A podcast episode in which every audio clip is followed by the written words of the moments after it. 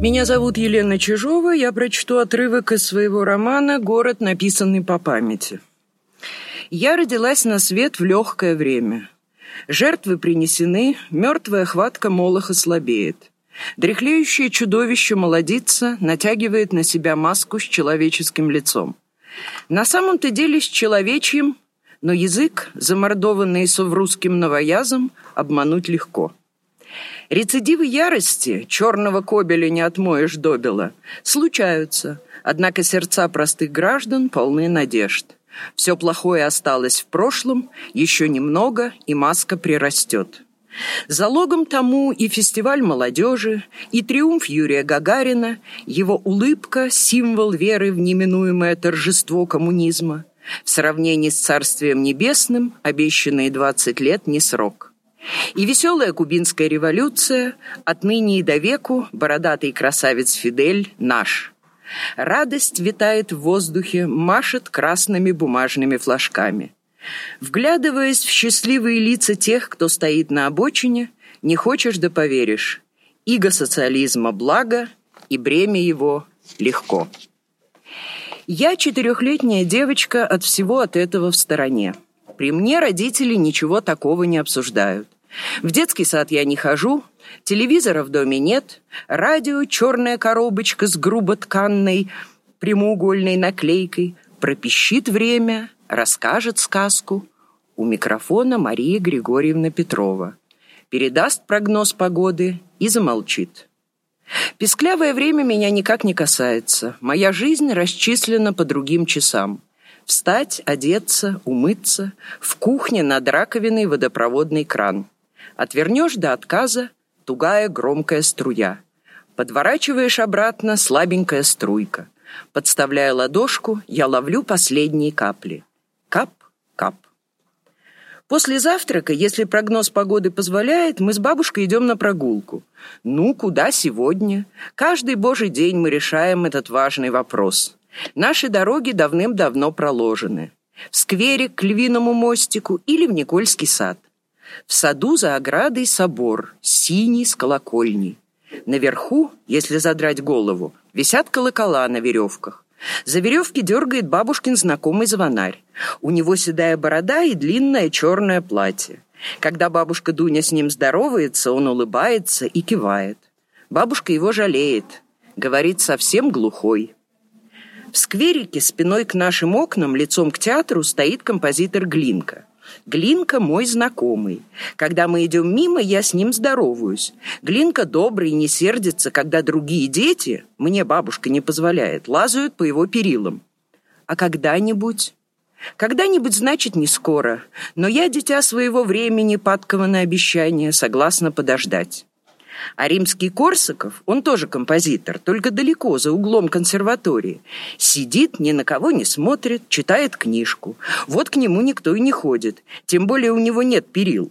Зимой композиторы носят снежные шапки, весной на них садятся голуби, садятся и какают. Хорошо, что я не композитор, а то и меня бы обкакали. Зато у каждого композитора есть своя улица. По римского Корсакова мы ходим с папой. Но это вечером, если мама скажет «сходите-ка в гастроном». В гастрономе продается икра, но я ее совсем не люблю. Когда вырасту, буду есть одни соленые огурцы или глазированные сырки в обертках. С бабушкой мы ходим по Глинке. Бабушка так и говорит, ну как пойдем, по Глинке или по Крюкову? Кто такой этот Крюков и зачем ему черные атланты, я не знаю. Но на всякий случай побаиваюсь. А вдруг им надоест держать эдакую тяжесть, бросят и убегут. Ладно ночью, когда мы спим.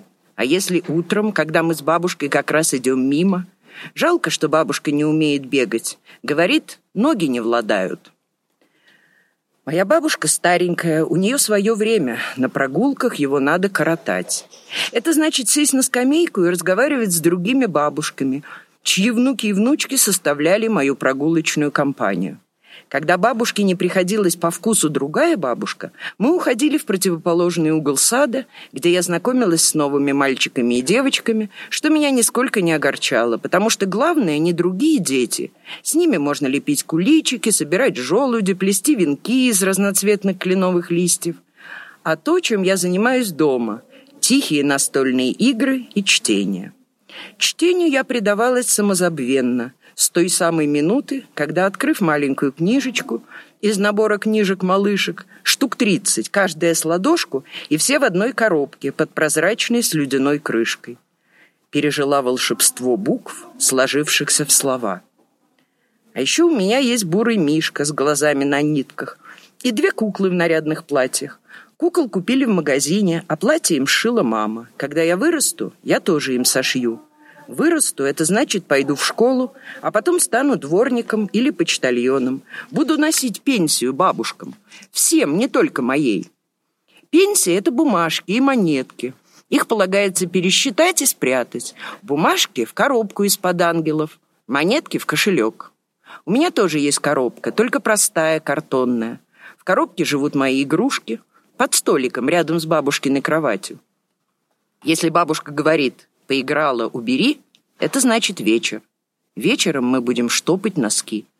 Я штопаю медленно и аккуратно. Когда бабушка захочет проверить мою работу, она сунет руку в носок, растянет пятку на кулаке и кивнет. Теперь хорошо. Потом я поужинаю и лягу спать, а бабушка уйдет к себе за шкаф, чтобы шептаться с Богом. Но сперва еще постоит, посмотрит в окно. Что она там видела во тьме, в гримасах ленинградских метелей. Если навострить уши, можно различить ее шепот, сухой, шелестящий, будто бабушка листает книжку. Всякий раз, погружаясь в сон, я успеваю позавидовать. Вот бы и мне тоже. Раз уж почитать нельзя, хотя бы полистать. О том, что в бабушкиной тайной книжке полным-полно картинок, я догадалась давным-давно. Невиданных, не таких, как в книжках-малышках. Мои картинки цветные, звери, птицы, мальчики, девочки. А бабушкины черно-белые, как открытки в ее ангельской коробке. У них непонятные названия – конка, городовой, карета скорой помощи. В мире, где я живу, таких слов нет. Они остались только на открытках и на бабушкиных губах. Между тем и этим миром стоит невидимая преграда, похожая на занавеску. Однажды занавеска едва не порвалась. Заболела наша соседка. Мама звонила по телефону, что-то долго им втолковывала. Я тоже стояла в коридоре, но не очень-то прислушивалась. Когда мама повесила трубку, мы с бабушкой ушли к себе. Я думала, пойдем за шкаф, но бабушка подошла к окну, не своему, за которым Бог, а который на театральную площадь. А потом сказала «приехали». Я спросила «кто?», а бабушка говорит «карета скорой помощи». Помню, будто что-то вспыхнуло. Вот сейчас, сейчас я выгляну и увижу ту царскую жизнь. Но пока тащила стул, пока на него влезала, слыша, как колотится сердце, карета скорой помощи успела исчезнуть. Внизу под нашими окнами стояла белая машина, обыкновенная, вроде такси, только с красным крестом. С этих пор мне всегда хотелось проникнуть за занавеску, увидеть ожившие картинки. Пусть не наяву, пусть хотя бы во сне. Но во сне я видела темный город. По улицам идут люди, другие, не похожие на нас. Мне хочется с ними познакомиться. Это я умею, надо подойти, назвать свое имя. Но они от меня отворачиваются, смотрят в другую сторону, будто не замечают. Во сне я знаю, это потому, что ночные люди немые. Немые всегда молчат. Когда у бабушки тянет спину или не здоровится, мы ходим к львиному мостику. Бабушка говорит, близко, рукой подать. Можно спуститься по черной лестнице, но черная крутая. За это мы ее не любим. Мы с бабушкой хитрые, спускаемся по парадной, но выходим через другую дверь, которая во двор. Во дворе арка, за аркой канал Грибоедова. Грибоедов не композитор, наверное, он друг Крюкова, раз у него тоже есть канал. Только решетка красивее. Видно, он первый выбирал. А Крюкову какая досталась. Ой, я прикрываю рот ладошкой. Красивее? Так говорить нельзя. Мама рассердится, скажет, ты что, из деревни? Я не из деревни. Я ленинградская девочка. Границы моего существования очерчены решетками рек и каналов. В них стоит вода. Когда мы с бабушкой идем по набережной, я всегда на нее смотрю. Мне нравится смотреть на воду. И эту тихую, которая в канале, и ту, что льется из водопроводного крана. Однажды кран сорвало. Пока брешь безуспешно затыкали тряпками, бегали сперва туда-сюда, потом в контору за водопроводчиком, я сделала ошеломительное открытие. В стене-то, оказывается, труба, выходит вода вовсе и не в кране, а там, в глубине. Эта коммунальная авария стала первым расширением мира, не того тайного, который можно вызвать по телефону, надо только знать правильный номер, а этого. Я ощутила зыбкость, его видимых границ. О втором, последовавшем довольно скоро и имевшем куда более важные последствия, я расскажу, когда достигну предела, за которым тема города, возникнув в раннем детстве, обретет свое продолжение. Теперь же о третьем.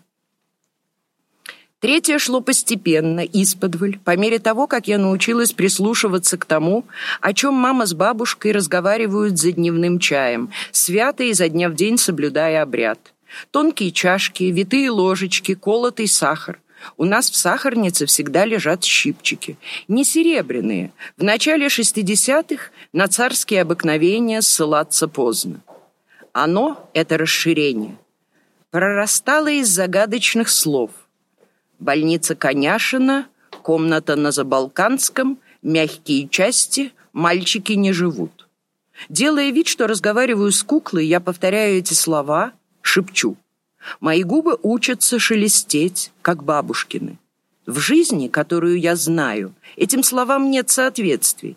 Но если мама с бабушкой их понимают, значит, так я рассуждала, под ними что-то есть, тайное, от которого и картинок не осталось так, хорошенько, оно скрыто от посторонних глаз. Попытку стать непосторонней я предприняла лет пяти. Помню испуг в мамином, обернувшемся в мою сторону голосе, когда вдруг осознав, что ребенок что-то понимает, она дала первый попавшийся ответ, не проясняющий, а скорее уводящий в сторону, и красноречиво глянула на бабушку. А бабушка отвела глаза. Спохватившись, они обе замолчали. Это слово я использую в переносном смысле. На самом деле, чтобы сбить меня с толку, они заговорили с удвоенной силой, принялись что-то обсуждать, не то коммунальную очередь, на этой неделе, мол, моет Панька, после Паньки Зоя Петровна, не то праздник, к которому пора готовиться, съездить в Елисеевский за живой рыбой. В те годы живая рыба еще плавала в магазинных аквариумах. Это потом, уже на моей памяти неестественно выгнутые тушки смерзлись в мертвые рыбьи брикеты, чтобы, оттаивая, испускать сладковато-неистребимую вонь. Но на этой хозяйственной мекине меня уже было не провести. Их тактику я раскусила довольно скоро и потому знала, никуда им от этих слов не деться. Надо просто затаиться, дождаться, пока они опять заговорят. С моей стороны тут проглядывали начатки стратегии, которой с этих пор я неукоснительно придерживалась, что не сразу, а в свой срок принесло плоды. У меня в голове завелась отдельная полочка, куда я складывала их неизбежные проговорки, порой вербальные, но чаще интонационно-мимические. То вдруг мама упомянет какую-то неведомую морфушку – и бабушкины глаза затянутся пленочкой тонкого, но никак не унимающегося презрения. То, когда мы уходим на прогулку, бабушка, уловив посторонний запах с кухни, похожий на сладковатую гниль, едва заметно поморщится, но не скажет «У Паньки там на окне что-то испортилось», а обронит про больницу Коняшина и мягкие части. А мама зачем-то выглянет на площадку, будто ей надо в чем-то убедиться. А потом, часа через полтора, когда мы вернемся с прогулки, и запах гнили и тления ударит прямо в ноздри, мама виновата объяснит. Это вымя, Панька варит. А бабушка уйдет к себе за шкаф и будет лежать до самого вечера. А на другое утро, когда вонь успеет развеяться, вдруг скажет «Панька в Ленинграде с 44-го». И мама на это усмехнется. «Ну да, Тогда понятно. Или бабушка, безотчетно задумавшись, нарежет кусочки хлеба на мелкие кубики, а потом, словно очнувшись, это за собой заметит и сметет в горсточку все до единой крошки, но не стряхнет в пустое блюдце, а соберет губами с ладони. Чего в нашей семье не было, нарочито воспитательных моментов, типа доедай все, что положено в тарелку, дети в блокаду голодали, выкидывать продукты грех. Опасность впасть в этот грех они, аккуратно и последовательно доедая все, что оставалось на тарелках или в кастрюлях, рассматривали лишь, лишь применительно к себе. Будто осознавали себя членами какого-то тайного ордена, чей статут и ритуал зиждутся не столько на общепринятых моральных нормах. Они, эти нормы, подразумевались по умолчанию, как, скажем, десять заповедей в душе невоцерковленного потомка строгой старообрядческой семьи, но и на своих собственных, особых, которым потомки вроде бы и могут приобщиться, однако не безусловно и не за даром, а предприняв для этого известные усилия, известные им, но не мне. О том, что у меня какой-никакой, но шанс есть, я догадалась после одного памятного мне разговора, значение которого поняла много позже. В те времена мой отец уже работал главным инженером ГИКИ, Государственного института керамической промышленности. Однажды его вызвали в местный райком партии и, пригрозив лишением партбилета, предложили должность главного инженера МТС где-то в Новгородской области. Шла очередная кампания по усилению или укреплению этих терминов советского новояза, приравнивающих живых людей к арматуре железобетонных конструкций. Я в точности не помню, но суть в том, что государство задумало укрепить сельские машинно-тракторные станции городскими инженерными кадрами. В ответ на это предложение, от которого, как тогда считалось, невозможно отказаться, мама разразилась пламенной речью. Скажи им там, что твоя несознательная беспартийная жена в любом случае останется в Ленинграде. Скажи им там, что они разбивают крепкую советскую семью. Все «скажи им там» я не запомнила, зато запомнила последнюю фразу, которая, как я теперь понимаю, предназначалась не отцу, родившемуся в Белоруссии, и даже не им там, родившимся и вовсе не весть где, а мне – Моя дочь – ленинградка в четвертом поколении. Иначе трудно понять, почему изменился мамин голос, стал грозным, словно она вкладывала в мою голову нечто более важное, нежели родительские брачные узы и даже отцовский партбилет, который он, ослушавшись их там, мог, как тогда говорилось, положить. Мне и до сих пор чудится, будто говоря о четвертом поколении, она имела в виду нечто большее. Теперь я сказала бы четвертое измерение, изломанное, тайное, куда я имею право проникнуть. Обещание этого неотъемлемого права. Так я поняла мамины грозные слова. Самое интересное, что мамина речь сработала и в пространстве трех измерений. Услышав про крепкую советскую семью, райкомовское начальство отступилось, найдя другую инженерскую жертву. Может быть, именно из маминой грозности, упавшей в лунку моего терпеливого ожидания, и проклюнулась моя будущая стратегия, чем-то похожая на дерево. У нее была корневая система, шершавый ствол и множество ветвей и веточек, которые то покрывались свежими листьями, то сбрасывали листву, что само по себе давало робкую надежду. Рано или поздно на ней завяжутся плоды. На взгляд постороннего эти плоды должны показаться странными то я до дрожи в деснах пристрастилась грызть затверделые хлебные корки, достигшие консистенции сущих сухарей. Жмурясь и воображая, будто черная корка, в которую я вгрызаюсь, не завалялась в эмалированной хлебнице, а иссохла под половицей или же за шкафом. Приручая это несравнимое ни с чем наслаждение наваждения, я приспособилась срезать черные корочки заранее, когда круглая коврига еще свежая, варварски кромсать ее по шершавому контуру, пока никто не видит. За такое самоуправство меня, разумеется, ругали. Случались и другие, совсем уж иррациональные странности. Однажды, глядя на сковородку со остывшим жареным мясом, не помню, говядина или свинина, я, нет, не осознала, скорее ощутила истинное значение того, что скрывается под словом «мягкие части». И, пережив спазм никогда прежде не испытанного отвращения, надолго отвратилась от мяса, распространив этот нечеловеческий ужас на безвинные рыбные консервы в железной банке, по чьей бумажной боковине еще долго, много лет бежало отпугивающее меня наименование «мелкий частик». Потом остановилась. Прошло. Осталось в детстве, о котором я вспоминаю безо всякого умиления, как о трудном времени. Пред его ликом я предстала беззащитной. Но вовсе не потому, что подолгу, порой на грани смерти болела. Эту смертную грань я ощущала не в медицинском, а в ином, теперь я сказала бы средневековом смысле, будто моя душа, только-только явившаяся из вечности, знает и помнит больше, чем я, ее земная оболочка способна осознать. Память о непрожитом, о том, что случилось до моего рождения, стала источником глубокой и неосознанной печали, которая преследовала меня, сколько я себя помню, с самых первых лет.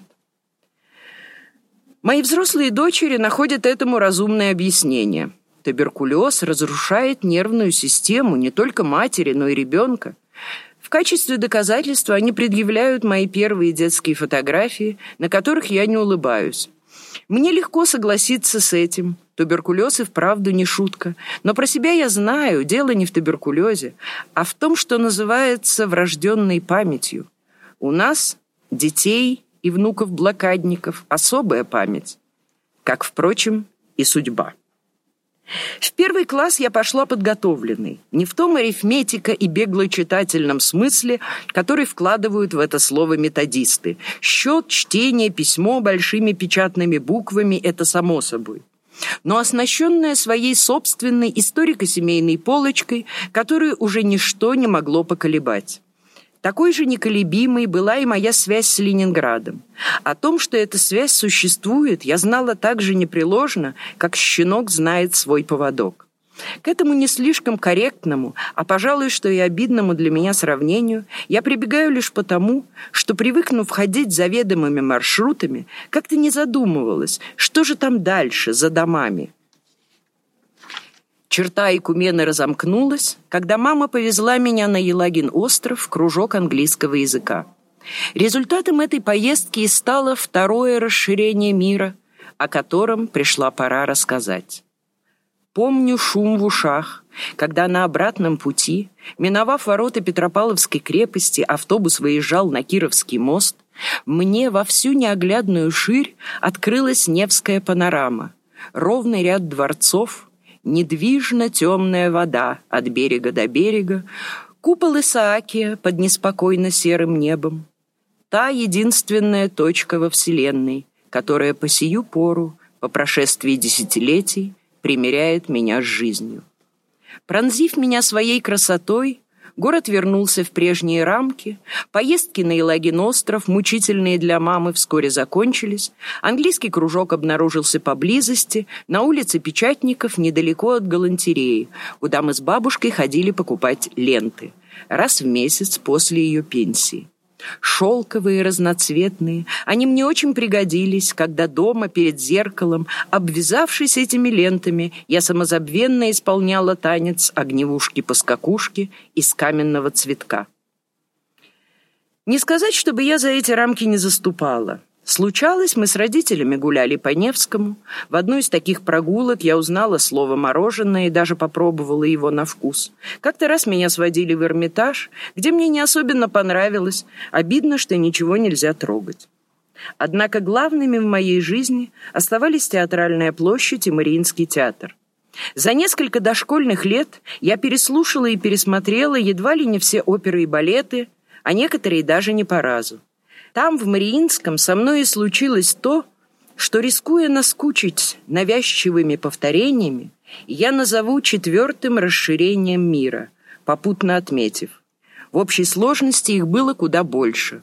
Были, разумеется, и сужения, Опытному читателю не хуже моего известно, чем одни отличаются от других. Опыт расширения дается нам в целокупности, чего не скажешь о сужениях. Имея заведомо дробную природу, они распадаются на детали и частности, что, с одной стороны, знаменует их нерасторжимую связь с тем, кто кроется в деталях, а с другой создает иллюзию, будто сужений больше. Помню, я сижу в ложе, руки ладошками вниз, дисциплинированно лежат на бархате.